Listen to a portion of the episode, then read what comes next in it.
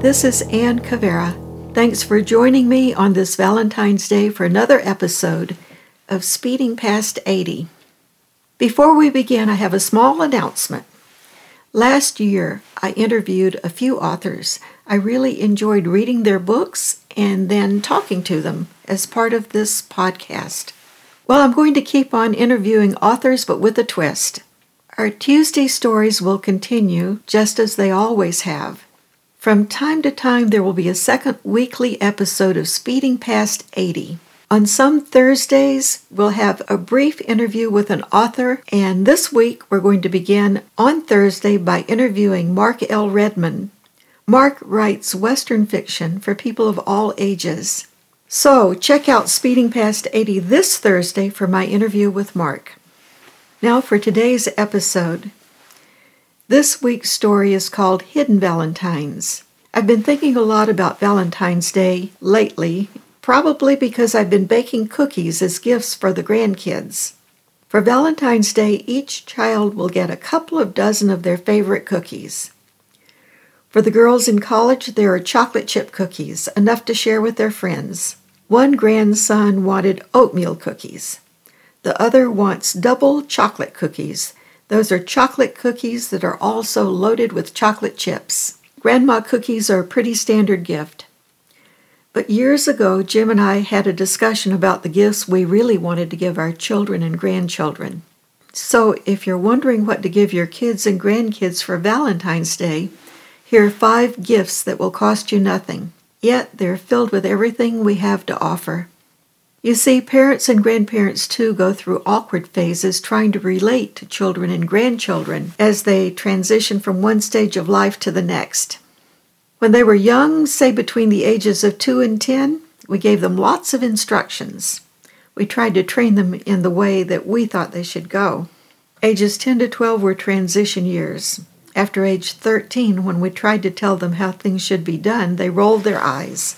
A few years later, they went out into the world, and when they came home, well, it was awkward. Who were these strange young adults? What could we offer them that would be meaningful, valuable, and welcomed. Well, our love for them remained overwhelming. From time to time, they reached out in small ways and let us know that they, too, still remembered the good times our family shared. So, here are the five Valentine gifts we give our children and grandchildren, no matter how old they get.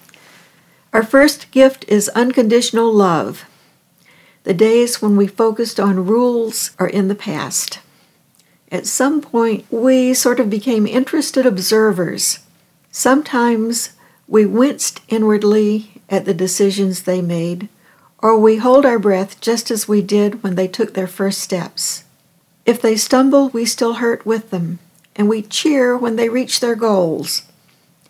In spite of their choices, regardless of whether or not they meet our expectations, we just love them. Now they chart their own course according to their hopes and dreams.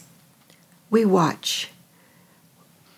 Second, through our daily private prayer, we spread prayer beneath them like an invisible net. Prayer supports and guards them in ways that provide strength no matter where life takes them. Our third gift is freedom. With prayer and love, we try to keep our mouths shut when it comes to criticism or advice. After all, if they wanted either, they would ask. Not offering either allows them freedom from guilt, which would only drive a wedge between us. Fourth, we hope we can be interesting, strong, good role models. After all, with marriage, work, and children, they're traveling the same roads we traveled. We know how brief life is. We're only a few steps ahead of them. We want them to see getting older as a rich, exciting opportunity to live life to the fullest. We want to live our lives in ways that give them hope for their futures. Our fifth and final gift is time, on their terms, and sometimes on ours. We understand when we'd like their company, but life takes them elsewhere. It has been said that joy is a sign of the presence of God. We hope to be so joyful in their company that we can continue to create good memories together. So, these are our five Valentine gifts to our children and grandchildren. unconditional love, prayer, freedom to choose their own path, a role model they could look up to, and time on their terms and sometimes on ours. Come to think of it, doesn't God offer us the same gifts? After all, isn't He a parent? Unconditional love, an unseen web of care surrounds us. Don't we have freedom to choose a model of how to live? And time. God's always there, waiting to listen. None of this is surprising. God is a parent, and we are His children following in His steps. Happy Valentine's Day. Thanks for listening. Oh, and don't forget to join us this Thursday for our interview with Mark Redman.